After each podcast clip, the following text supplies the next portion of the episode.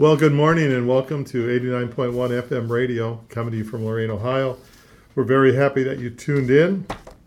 Hopefully, you have a good show today. And uh, we're still in the COVID season, so we're not in the station as we usually are, but you are able to tape and get these tapes on uh, radio on our regular program time on Saturday, 9 to 10 a.m. So I'm here in this studio with my good friend David Aboud. Hi, David. Hey, John. How are you? Great to be here again. Good to be back. Huh? Yeah, it sure is. Beautiful day today. Yeah. Started out heavy rain, autumny, and we go forward. You know, there's a lot going on. Yes, our elections are coming up here. The COVID thing Yeah. and all this other stuff. Crazy. But we, we, we kind of transitioned from the book of Revelation. We've been on that for several weeks. And um, one of the things we talked about at length was the whole thing with churches, because chapter 2 and chapter 3 of the book of Revelation is what's known as the seven churches mm-hmm. that Jesus addresses personally in a letter. And these are literal local churches in Asia Minor, which is present day Turkey. And so that shows you, in God's point of view, how important the local church is. And we're going to discuss that today. And we're going to look at the scriptural basis. Uh, why church? You know, is church mandatory? Is church something I should consider if I don't belong to a church? Um, what does it mean not simply to go to church, but belong to a church? And I'm going to start out with uh, in Matthew chapter 16 That's a good one. where Jesus says to Peter, at this time Simon Bar Jonah, Jesus calls, he says, uh, okay, uh, when Jesus had come to the region of Caesarea Philippi, he asked his disciples, saying, Who do men say that the Son of Man is? It's interesting he says that. He says that like people on the outside, what are they saying? But he's using this title, Son of Man, which is a title of the Messiah included in that question. And they said, well, some say John the Baptist, some say Elijah, some say Jeremiah or one of the prophets. That's what they're saying out there. Just like today in the world, there's many uh, people that have a come opinion about Jesus, but is it the biblical truth who Jesus truly is? And then he turns and he says, but he said to them, but who do you say that I am? That's like a person. Right, yeah. And that's when Simon Peter answered and said, You are the Christ, the Son of the living God. This is the big revelation that Jesus has come. He's been identified. He's validated who he is through his miracles, through fulfilling prophecy. And he's about to be crucified and then, of course, risen and ascended to heaven. And then he responds by saying, Jesus said to Peter, Blessed art thou, Simon Bar Jonah, that's his name, for flesh and blood has not revealed this to you, but my Father who is in heaven. And I also say to you that you are Peter, and upon this rock I will build my church, and the gates of hell shall not prevail against it. There it is. Okay, now here it is. He's establishing the church is based on the person of Jesus Christ. And if you go to other scriptures, like in Ephesians chapter 2, verse 20, it talks about Jesus being the foundation stone. Yeah, the It says- cornerstone. corner- Yeah. It says that in Peter too, First Peter chapter 2. And then built on top of that is the apostles, the prophets, the uh, evangelists, teachers. And so we see this building. Yeah. It says, now at this time, what's interesting is they're right, probably right close to the temple, which is the center of worship in Israel at that time. Mm-hmm. But that's going to be destroyed Yeah. in about 40 years from Jesus making this announcement. But he's establishing and growing, or making, if you will, a brand new temple. And it says that we'll look at this later, but in 1 Peter chapter 2, it talks how we're living stones built into this temple, and the foundation is Christ. So it's very interesting how this kind of un- unravels. So here he's he's given us the mandate, and when you go to the end of Matthew uh, chapter 28, right before he ascends to heaven, uh, he'll say this. Okay, now Jesus is ready to ascend to heaven. All authority has been given to me on heaven and earth. Go therefore and make disciples of all the nations, Mm-hmm. baptizing them in the name of the Father, the Son, and the Holy Spirit, teaching them to observe all the things that I've commanded you. And lo, I'm with you even to the end of the age. So here we picking up on what Jesus said in establishing his church. He said, I will build my church. Then he tells them, now you go basically and make disciples, go build my church.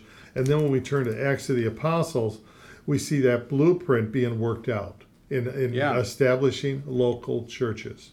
Any thought on this, David? As we Well, you brought up uh, two of the key reasons of why we should attend church. Uh, number one, we have uh, spiritual protection by Mm-hmm. being under that umbrella. Matthew 16, 18, like you said, I will build my church and the gates of Hades shall not prevail against it. We, we have to have that covered, John. Mm-hmm. We have to be uh, under a church umbrella. And, um, you know, God uses uh, the church, um, you know, uh, for our benefit. Uh, you know, it, it's actually to help us build up our faith uh, because of the spiritual gifts that we get from each other. Right. And we also have the spiritual protection, as as was mentioned in. Uh, Yeah, we'll Uh, look at that. How, yeah. how that you can remove that when Right. they excommunicate or disfellowship. Now we know that Jesus established a church. It, it- it's just a good working condition of what is church. Yeah. You know, people might say, "Well, what is church?" Well, we know that church is not a building. We may go to a building that houses the church, but church just means called out ones. Ecclesia Mm-hmm. from the Latin word, um, uh, Greek word, and uh, it's an assembly that's called out. And th- so the church is a people, a committed community of believers. It's for Christians, Right.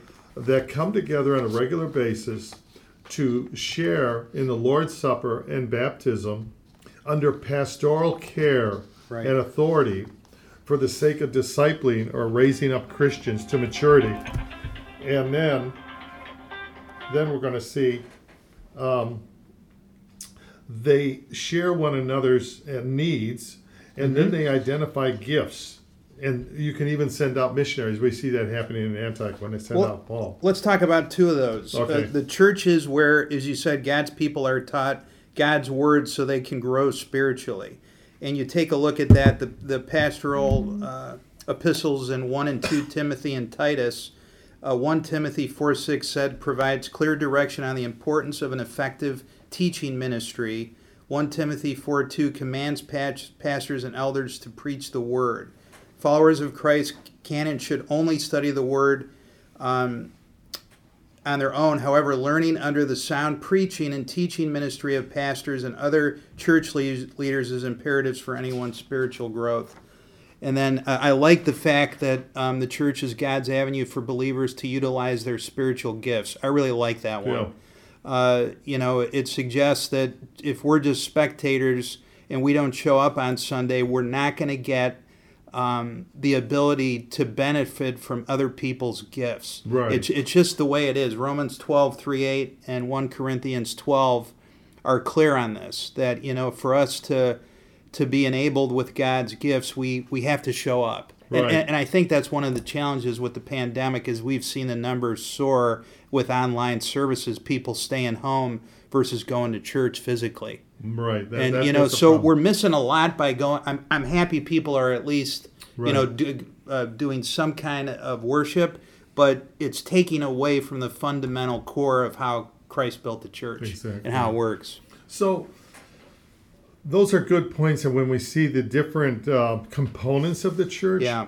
So when we continue to track through, you know, Jesus establishes the church in Matthew chapter 16. He gives the Great Commission to go make the churches in Matthew 28. And then you see it worked out in Acts of the Apostles, chapter, uh, well, you kind of see it even in chapter 1 Acts of Acts of the 1? Apostles. Yes. He says, if you look at verse 8, uh, Acts chapter Acts chapter 1, verse 8 says, do you have that? I don't know. But you will receive power when the Holy Spirit comes on you, and you will be my witnesses in Jerusalem, in all of Judea and Samaria, and to the ends of the earth. Okay, now they're launching. See, he's Yeah. saying, then he rises, he goes up after Mm-hmm. that, and the angels stand there. And why are you gazing upward? Verse 11.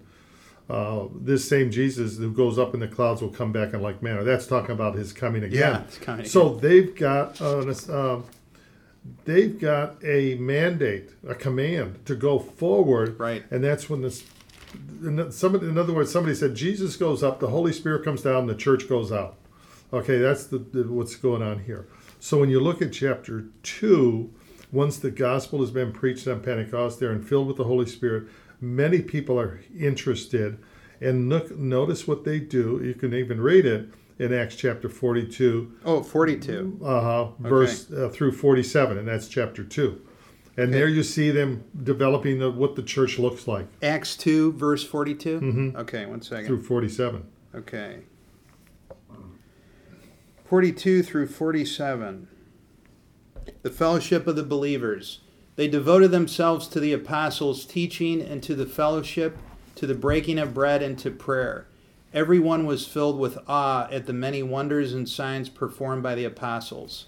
All the believers were together and had everything in common. They sold proper, property and possessions to give to anyone who had need. Every day they continued to meet together in the temple courts. They broke bread in their homes and ate together with glad and sincere hearts, praising God and enjoying the favor of all people.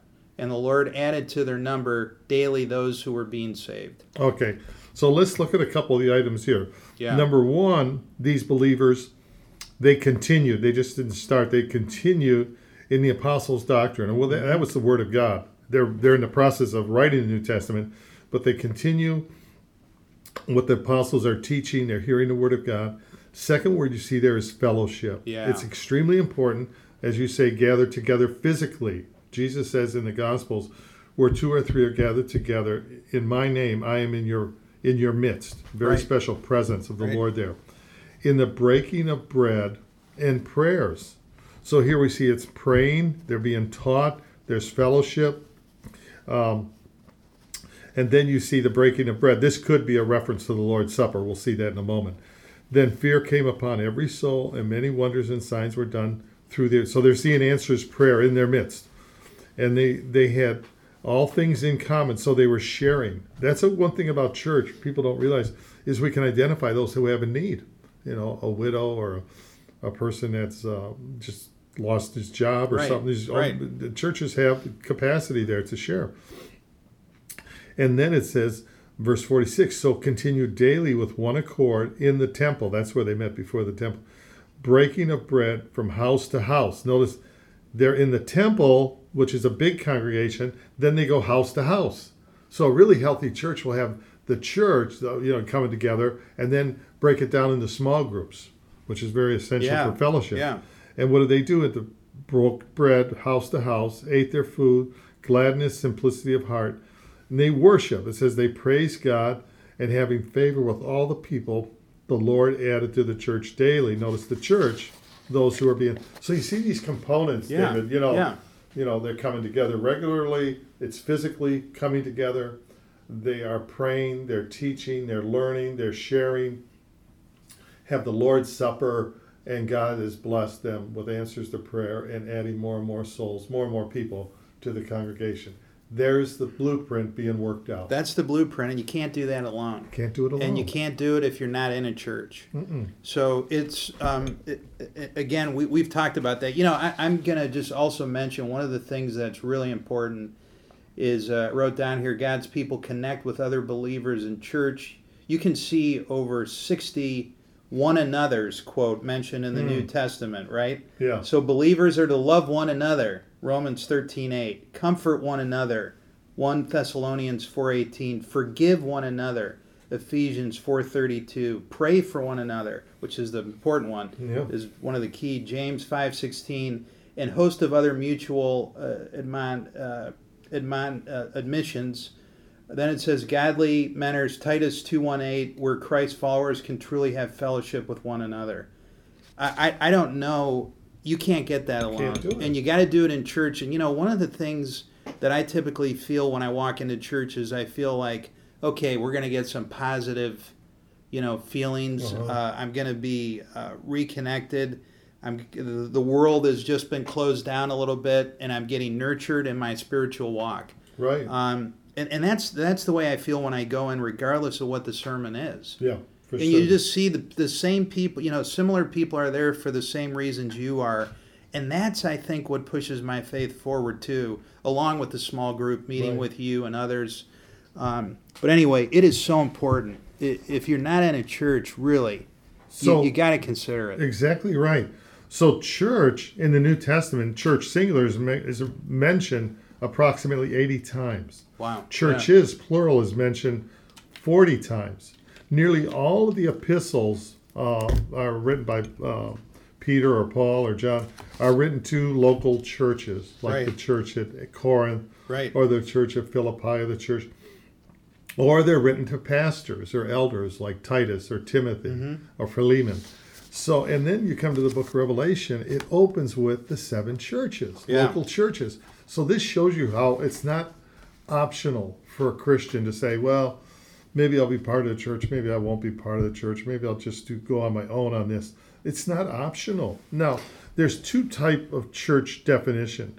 One is what's known as the universal church. Okay. That's where Jesus says, "I will build my church." That's global, and you can see this in 1 Corinthians chapter 12, verse 13. And this is everybody that is a believer. 1 Everybody- Corinthians, wait, what is it? uh, chapter 12, uh, verse uh, 13. 1 Corinthians chapter 12 and verse 13. Uh huh. Unity and diversity in the body, for we were all baptized by one Spirit, so as to form one body, whether Jews or Gentiles, slave or free, and we were all given the one Spirit to drink. See, that's everybody that accepts Christ is part of that assembly, if you will. Another verse uh, I'll look at. Uh, Well, it, I, I think it's it's even even to make that clear. It's we're one body, right, John? Yeah, John? And so um, we have to look at that. We are brothers and sisters in one body. That's why the spiritual gifts interact like they're your own body. Yeah. It's like not having your eyes or your ears or your hands, uh, and we get equipped with that one body.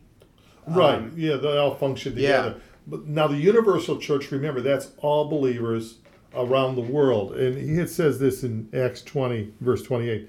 Therefore, take heed to yourselves and to the flock which the Holy Spirit has made you overseers to shepherd the church of God, which he purchased with his own blood. That's not the local church, that's the universal that God Ah, sheds. You understand okay. the difference? Well, now we shift yeah. Gears to the local church. Okay, most of the majority of the New Testament is written to local churches, but there is this concept of everyone that is a believer Right. is part of what's known as Mm-hmm. that church that we the universal church. But in every given local church, not everybody might be a necessarily a believer. You might get unbelievers come in, you might get Right. the wheat and the tares kind of thing. But when we look at local church, then you see that all over the place again. In uh, for for example, like in um, Galatians one one, he will say this, and again, uh, he, even in in um, Romans sixteen five, I'll show you that they're actually meeting in a home. He says, likewise greet the church that is in their house. Greet the beloved Epaenetus and the first fruits of Achaia to Christ. In other words, says, send my greetings to the church, local church that's meeting in their house. You see what I'm saying? Yeah. That's not the universal church. That's the local church. That's what most of the New Testament focuses on is the local church. Again, in Galatians 1 1, you'll see a similar uh, titling when he addresses uh, a church, a local church. He says, Paul, an apostle from not from men nor through men, but through Jesus Christ, the God of the Father, who raised him from the dead, to the churches. He's Yep. writing to many churches in this region uh, of Galatia. So he's writing to many local churches. You see how that works out? Oh yeah. And we have to have that distinction. So now, why don't people go to church? I mean, we see the demise of church attendance, let alone participation, in the past 30 years. That's really troubling. Yeah, well, we I know can- you did some research on Yeah. I did. So, um, if we take a look at uh, this was from a, a Gallup poll based on 2000 to 18 combined data and surveys with church membership, uh, and these are the two percentages I looked at: uh, percent with a religion and a percent of uh, the population with no religion. Uh, millennials born, well, let's start off with the traditionalists, born 1945 or earlier, 89% have religion, 9% no religion. Baby boomers born 1946 to 1964, 84% have religion, 14% no religion. Generation X, born 1965 to 1979, 79% with religion, 18% without. So you see this falling Does it mention anything about church? Uh, Yes, yeah. I, that's the next thing I'm going to do. Millennials born 1980 to 2000, 68% with a religion, 29% no religion. Now, percentage of church membership among those with a religious preference Oh, by generation. So then we look now at tradi- traditionalists again. 74% have church membership.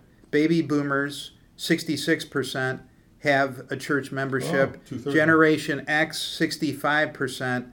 Millennials, it goes down to 57%. So the trend line is downward. Oh, yeah, Uh, absolutely. Yes, Yes, okay. right. So there's our issue. Now I know Yeah.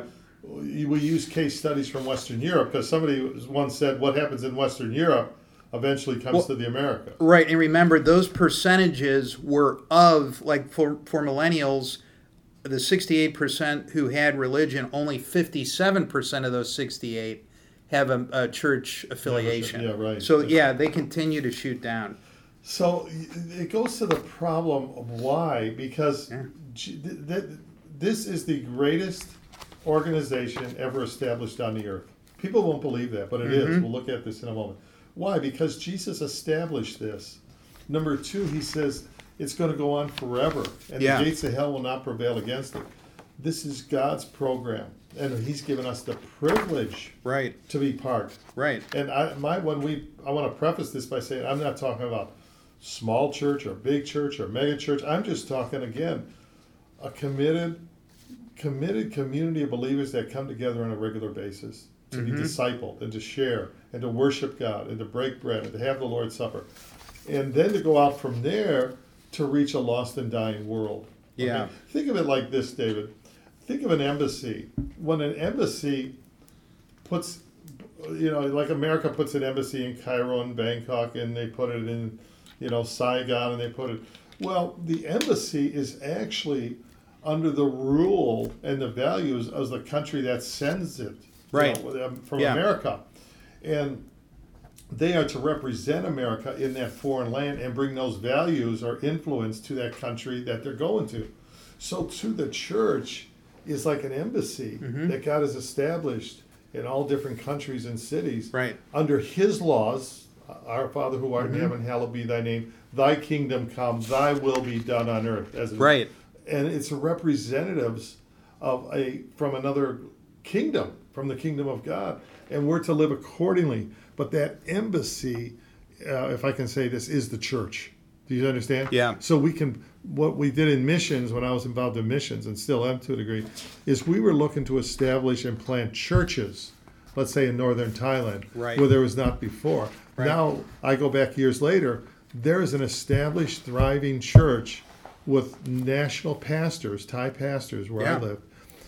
And they're reaching their wider community and they're no longer dependent or there's no longer a missionary necessary in that particular but that church is thriving. It's it's it's a tremendous privilege to be part of God's work. You know, and the way he works is through the church. You know, it, it is. Uh, you know, the sad part is, John, is the millennials who you know were born 1980 to 2000.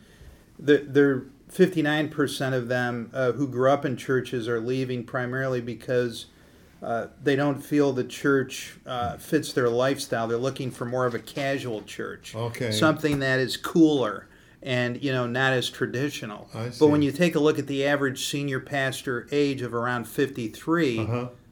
Okay? And then you look at the elder population that attends church there a lot of those pastors are catering to the elder community which funds the church. Yeah. so it, it's kind of you know we're set up we, we've got to think out of the box if we're going to bring them back. We have to find a way to do it. Well, yeah, I mean, the, there's multiple reasons why people might leave the church, but one of the Mm-hmm. primary ones is they do have, don't have a good scriptural understanding of why church. That- In other true, words, yes, I don't go to church because Yeah. Mm-hmm. I like the carpet or I like the uh, right uh, the style of preaching or the music they're going to play. I find a church uh, because I'm commanded to, not because I like it or and meets that's my. and that's the millennial problem. I think it's shopping for a church where you feel good about Yeah. going. The music's great. It's young. That, that's an excellent point, and, and we learned that. I'm sorry, sorry to cut in, but yeah, So, uh, in, my years as a, as a believer living in different parts of the world, Right. My concern was, hey, I don't. in a sense, I don't have a choice in it. I mean, I do, but I don't. Yeah. But I, I'm commanded. Don't forsake the assembling of yourselves together. So much more so as Yeah. you see that day approaching.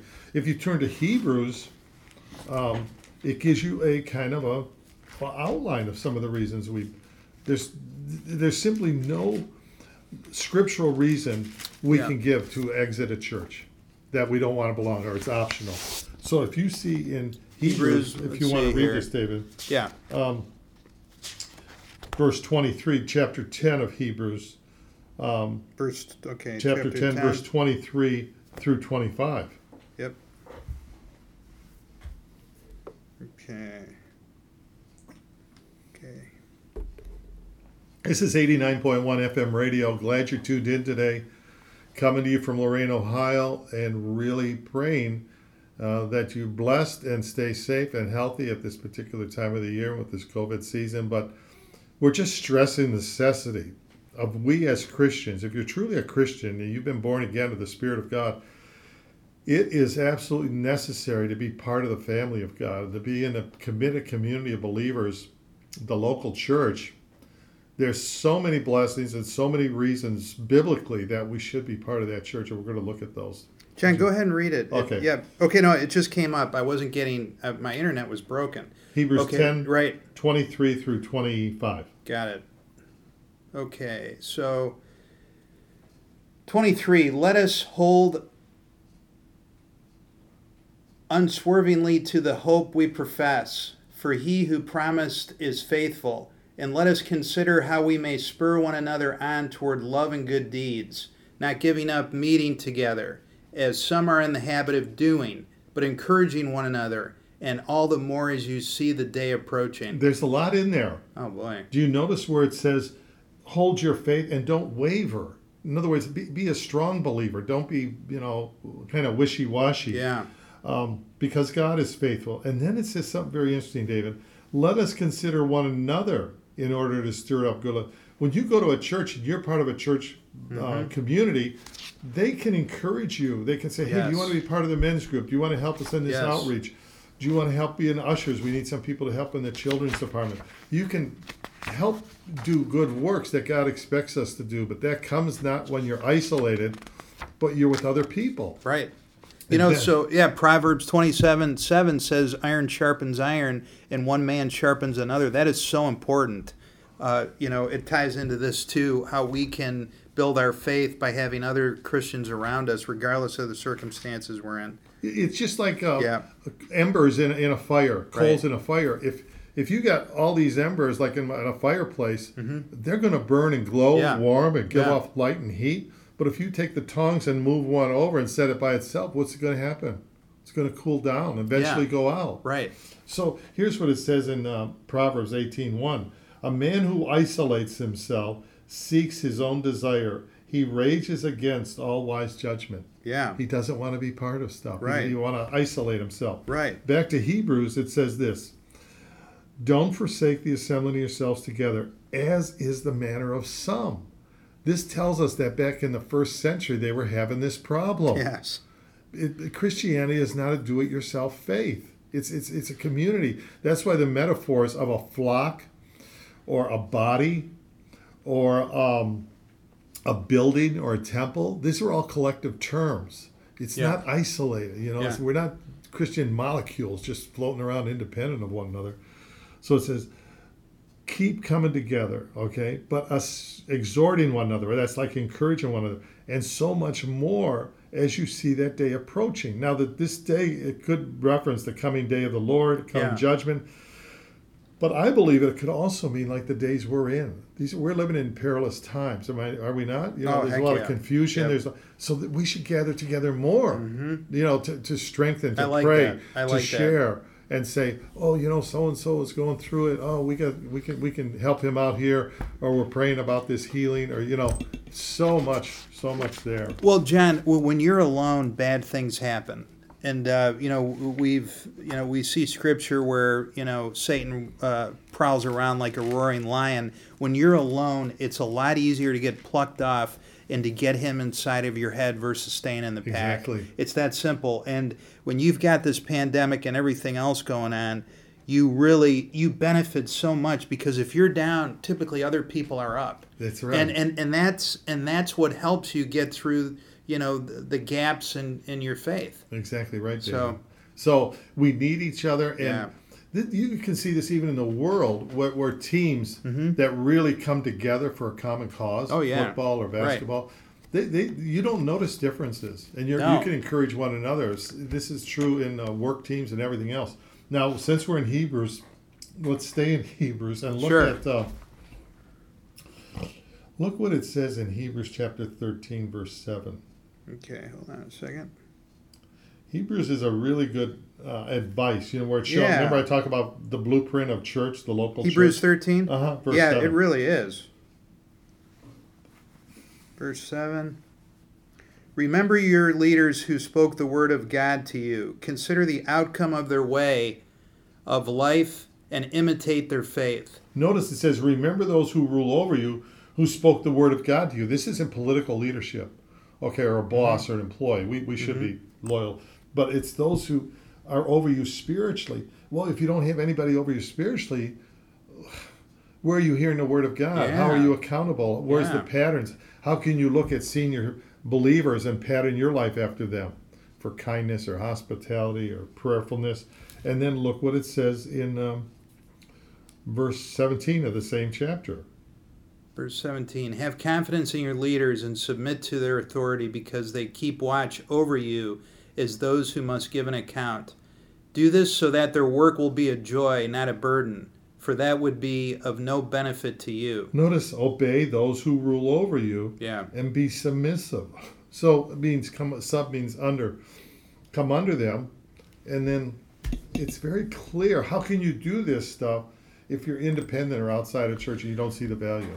Well, John, you know, it, it begs the question uh, what if uh, you've got people in leadership where you you're not being you don't feel inspired Hmm. uh, you don't feel um, like you know you- you're you're not walking out of there you know up screaming you know Uh-huh. dancing in the in the you know pews and whatnot uh, even then we're we're supposed to have allegiance and and you know be supportive right i mean that's how the model works regardless of the situation unless there's you know some kind of impropriety or something along Right, those lines right. In other words, if we only went to churches that had like these really gifted teachers, Yeah. preachers, and just like an orchestra, the best worship, well, yeah, but I mean, the local church is supposed to be that. Local churches in Right. Westlake and Rocky River and Lorain, Right. not for everybody to come together under one big tent church. Yeah. And, and and the idea, when a man of God, and now I make a a little caveat on this. If if a church has moral problems that don't want to be addressed, we'll look at this in a minute. If the, if the pastor is immoral, okay, and he won't repent, then that's a reason that this there's big issues there. Or number two, if they're going off doctrinally, you've seen this in major denominations where they no longer believe in the deity of Jesus, the Trinity, his literal death, burial, Mm-hmm. resurrection. Then you got problems. Okay, that's big, and that that could be deep, systematic, and it might Oh, be hard to root that out. Yeah. Then you might have. It's like Yeah. when we did the seven churches. Jesus says, "If you don't repent, I'll remove the candlestick." right And which means you no longer have a witness in Mm-hmm. the community. And we see denominations went through this, and they're basically clubs now. They they, they Yep. come together. They might discuss a book or yeah go do some good Mm-hmm. works, but they're not preaching that gospel. So those are the, the two really basic requirements. But if you have to discipline, let's look at how this goes down. Look at 1 Corinthians chapter 5. One of the things why we have church is not only discipleship to raise up believers to maturity, but also for discipline. You know, it's like us raising children. I mean, you, hopefully you don't have to do it often, but you may have to discipline a child that he becomes a better child. okay So- first corinthians 5 First Corinthians chapter 5 and if mm-hmm. you read, yep maybe you could read um, verse one through five. Sure. It is actually reported that there is sexual immorality among you, and of a kind that even pagans do not tolerate. A man is sleeping with his father's wife, and you are proud. Shouldn't you rather have gone into mourning and have put out of your fellowship the man who has been doing this? For my part, even though I am not physically present, I am with you in spirit. As one who is present with you in this way, I have already passed judgment in the name of our Lord Jesus on the one who has been doing this. So when you are assembled and I am with you in spirit, and the power of our Lord Jesus is present, hand this man over to Satan for the destruction of the flesh, so that this uh, so that his spirit may be saved on the day of the Lord. All right, look at this thing. Now, what's going on in this church? This is a local church. They've got this guy in there, Mhm. and he's kind of have some immoral Right. relationship with his stepmother or something. He says even the Gentiles aren't doing this stuff. He says, and you're putting up with it. Yeah. Again, it's he's this guy's coming to church, but he's really contaminating the church. That's what he says later on, where he says, um, Mm-hmm. "You shouldn't do this." Verse six. Do you not know that a little leaven leavens the whole loaf? In other words, you're, this thing can penetrate and really hurt the whole Yeah. church. Right. So what does he say? Put him out. Put him out. Why? Deliver, verse 5, deliver such a one to Satan. Do you understand? That's pretty harsh, right? I mean, because look at this. One of you mentioned earlier, one of the benefits of the church is there's a spiritual protection. Mm-hmm. The worst thing a child can do is to run away from home mm-hmm. because he's going out from under his parental care and authority and protection. They run away, and what you hope, God willing, that it's so hard out there on the street, Prodigal like the son. prodigal son, Right, yeah. it drives him back. Yeah. Mm-hmm. And coming. That's what you're going to see here. So, Yep. but realize out in the street spiritually is where Satan's walking around, seeking whom he may devour. Now, when you look at his next letter in 2 Corinthians chapter 2, 2 Corinthians chapter 2, Paul says this in verse 5 But if anyone has caused you grief, he has not grieved me, but all of you to some extent. The punishment which was afflicted by the majority is sufficient for such a man. So, on the contrary, you ought rather forgive him now, comfort him, lest perhaps such a one is swallowed up with too much sorrow. In other words, he feels bad about this. It's seeming like he wants to return like the prodigal in repentance. Yeah. Therefore, I urge you to reaffirm your love for him. In other words, restore him now. He suffered enough out there. He's repentant. Maybe he's sorrowful. He broke off this relationship. Um, then he says, Now, verse 10 Whom you forgive anything, I also forgive. For if indeed I have forgiven anything, I have forgiven that one, that person, for your sakes in the presence of Christ. Look at verse 11. Lest Satan should take advantage of us. Yeah. You see, before put him out that Satan can have, but if we hold unforgiveness, bitterness, then he can get an entry point. That's how he the- enters. But you Yeah. see the spiritual dynamics here. This is very important. We understand this, and I, my my fear is a lot of people don't understand the bolts, bolts and nuts of spiritual warfare in the context of church. And he says, then he says, we're not ignorant of these devices. In other words, we're aware of what these devices. So this idea that he's watching, these angelic Yes. beings are watching, Yeah. you'll see that clearly in Ephesians chapter 3. In Ephesians chapter 3, um, where he's talking about the church, this very spiritual church, this local church in Uh-huh. Ephesus. Right. He says, now, um, verse 9, Ephesians chapter 3, verse 9. I don't know if you have Yeah, that I there. have it. And to make plain to everyone the administration of this ministry or mystery, which for ages past was kept hidden in God, who created all things. His intent was that now through the church the, the manifold wisdom of God should be made known to the rulers and authorities in the heavenly realms. So the church is on display. Mm-hmm. Yes. And who's watching us? God. And Well, angels. Yeah. angel- Yeah. powers and principalities in that that's spiritual realm. Right. That's both angelic and demonic. Mhm. They're looking at the church. Yep. We don't often think of this. You know, It, it's it's really it's really something when you see the Bible opening up the two worlds, yeah. and uh, you know, and so when if you believe that, and and we do, Mhm. you know, it changes everything, Yeah, and it uh, it really does. It changes everything. That's why it's so important Yeah. to. Uh, Paul talks about uh, strive for unity in the church. Yeah. You know, there's everybody's going to maybe step on people's toes every now and again, but he says, "Blessed are the peacemakers, for they shall be called the children of God." Another place they say, look, Jesus prays in his high priestly prayer in John chapter 17. Yeah. I pray that they all might be one. Yeah. They will know you're my disciples by their love one for another. Well, how is love displayed? Well, I- go on. I got a quote uh, for that, John. Um, Ephesians 4 15, 16. Rather, speaking the truth in love, we are to grow up in every way into Him who is the head, into Christ, from whom the whole body, joined and held together by every joint with which it is equipped, when each part is working properly, makes the body grow so that it builds itself up in love right.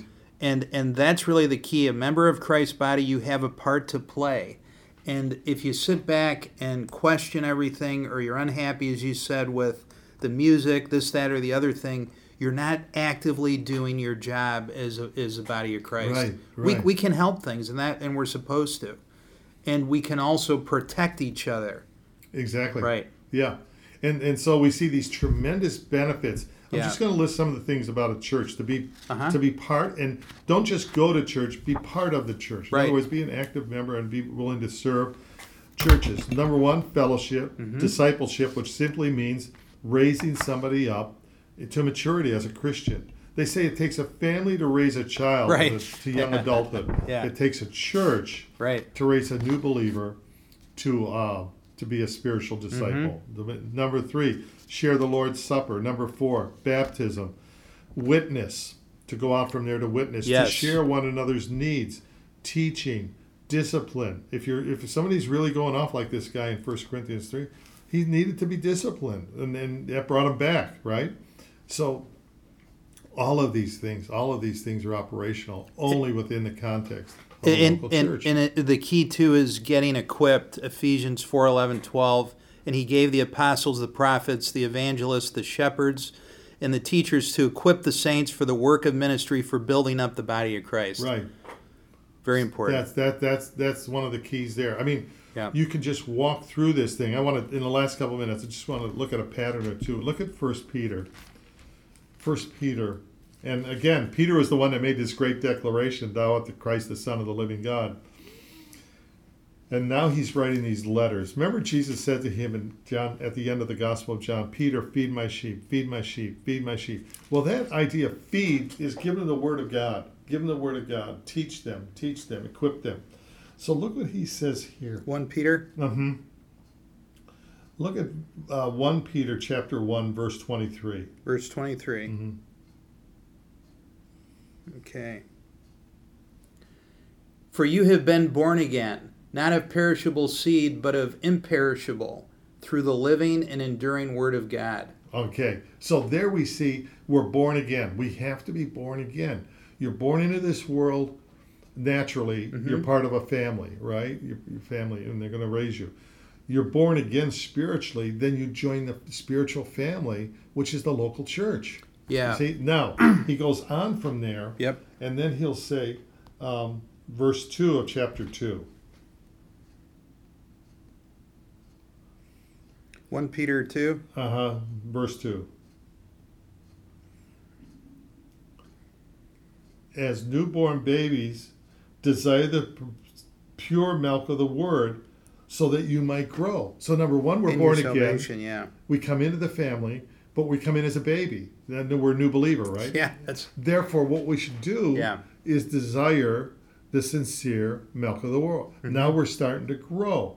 Then, verse 4 says, as you come to him, the living stone, rejected by humans but chosen by God and precious to him, you also, like living stones, are being built into a spiritual house to be a holy priesthood, offering spiritual sacrifices acceptable to God through Jesus Christ. Do you see that? Born, first you're born, yeah? and then you grow in the Word of God, yeah. and then you're being fitted. Well, if you look at a brick building, one brick is built on another brick. Right. And you have bricks next to you, Mm-hmm. but when you're firmly placed, that means other bricks can go on top of you, right? Yeah. In other words, everybody has a place to, to- a part to play in this, so to speak. That's the church, and we're being built up even now. We don't want to be like just a rock pile out in the backyard, scattered, No. not point. You want to be part of something that's going to endure. So you see a pattern here. Yeah. And then he says, "You are living stones." Being built up a spiritual house, a holy priesthood. What's a priesthood do?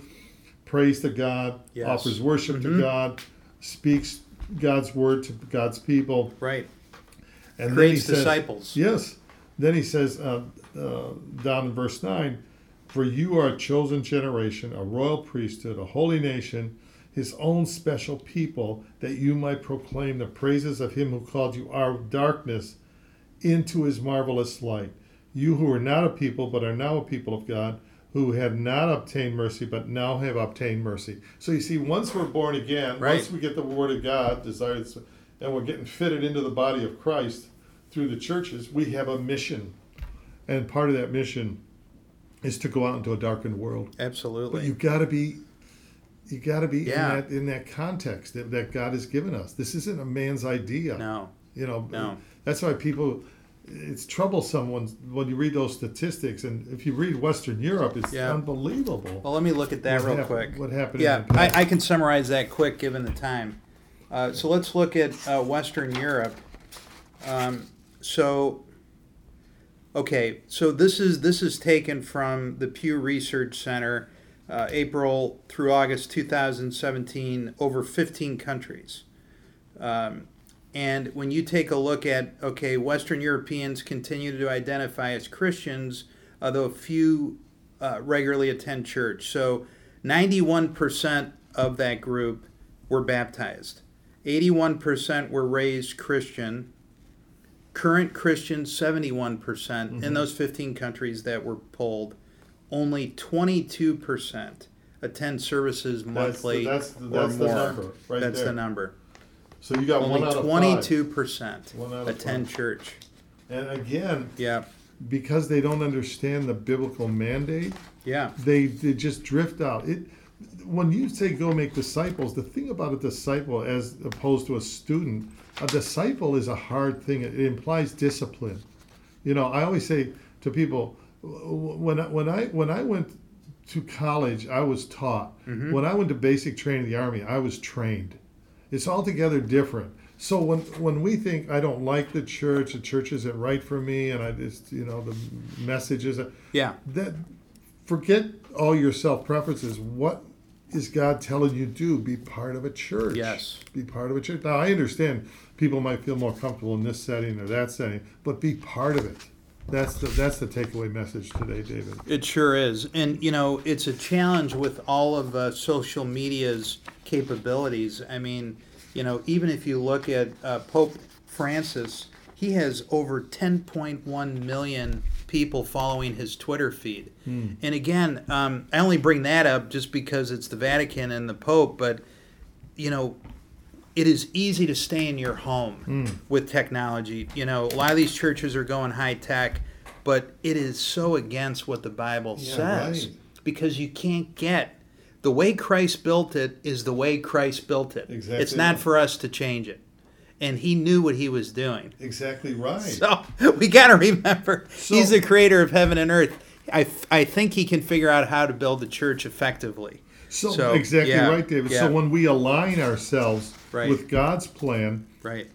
things will move in the, in the right direction. Right. I mean, when it says here for an elder or as a pastor, Uh-huh. he says um, in Titus chapter 1, he says, For this reason, by verse 5, for this reason I left you in Crete, that you should set in order, notice that orderly, things that are lacking, and appoint elders or pastors in every Mm-hmm. Right. city, churches. Now, here's the qualifications. If a man is blameless, the husband of one wife, have faithful children, not accused of, of uh, consumption or wild living. Is he blameless? Is he not quick tempered? Is he not given to wine? All of these qualifications, he's hospitable, he's a lover of what is good. He could be put, there's qualifications orderly to, to make church orderly. Why, why would we get this instruction if church was optional? Yeah. It's not optional. It's, God, God says it is not optional. He tells us not to give up meeting together in Hebrews 10 to 25. Paul even goes so far as to call the church the bride of Christ. Yeah, right. So, you know, God says we're supposed to meet together. Yeah, yeah. Uh, that- that's the, that's the way it is. You, you, we can't change it because it's easier on our schedule. Right. And so, in summary, you know, we look for answers to life's problems in politics or the Mm-hmm. Right. economy or some social system or ultimately, the organization that is going to change this world is the church. And by that I mean local churches. You know, it just is. When we belong to the church and we participate in the church, we might think, as well, what am I doing to change things? It can have an effect. It can have an effect. Local churches sent the gospel around the world. You know, well, I- I'd like to end on my part with this verse. Uh, Matthew eighteen twenty, where two or three are gathered in my name, there I am among them. And you brought that up. He's with us. Yes. How powerful is that? Why forsake Th- think about the power we're going to get when we leave there if he was with us. Yes. Yeah. Yeah. You you know, and, and just Yeah. associating with people that are Right. like minded, you're going to absorb some of that. Mhm. You know, it's going to strengthen your own faith walk. Right. So we thank you, David. I mean, again, we could Thanks, go on and on with oh this. my gosh, but, uh, yeah. Oh yeah. But I do see this there. as a real, a real pernicious trend in culture in, Yes. in Christianity today. That there's almost like a hemorrhaging, especially with the youth because it's so easy for them with social media to just sit there and the youth have to understand what you said john what's in the bible Yeah. what the bible says about being in a church and under authority Yeah, because facts trump feelings. Mm-hmm. You know, I, I might feel this way or feel that way, and and true facts comes from the truth. What it's not how I feel; it's what does God's word say. right And so that's uh, this is something we're going to deal with and, and look into. We're going to get into different topics in the coming weeks, but nevertheless, we do thank you all for listening in. This is thanks everybody 89.1 FM radio coming to you from Lorain, Ohio. Hopefully, in the near future, we'll be back at our station. Yeah. And uh, although these tape recordings have been working really well in the interim, they have so God bless you. And if you haven't become part of a church, or if you're not a born again believer, first that's the first step, as it says in Peter chapter one, that you be born again. Step number two, desire the sincere milk of Mm-hmm. the word. That's lear- learning the basics of the Christian faith through the Word of God, the Right. Bible. And the next step is then be fitted. You're like a stone, a living stone that should be fitted with other living stones in the church body. And then you go out from there to declare the Mm-hmm. glory of God. Okay, Dave, thank you, and thank you again. have a great weekend everybody God bless you. god all. bless you all